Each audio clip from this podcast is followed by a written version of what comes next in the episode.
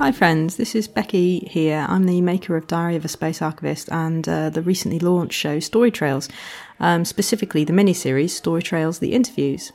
The full series is going to launch in October, but I've thrown this um, interview mini series into the world right now um, because it's aimed at family listening and there are a lot of us in lockdown, and I figure five to ten minutes of magic a week that everyone can listen to might be a good thing right now.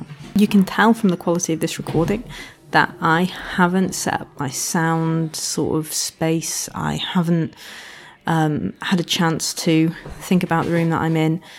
I'm, um, in theory, working from home, although I find that very difficult to do whilst also parenting.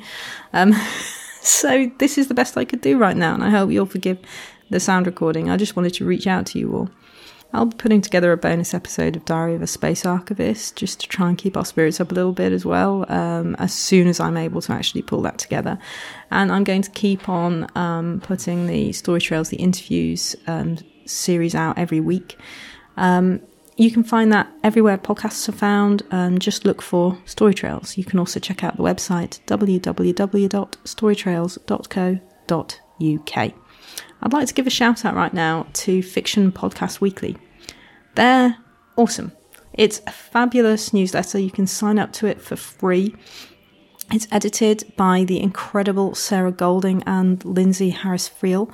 Um, and it's just great. It's chock full of fabulous information and opportunities about great shows out there, things that you can look into as a podcaster and find out more about.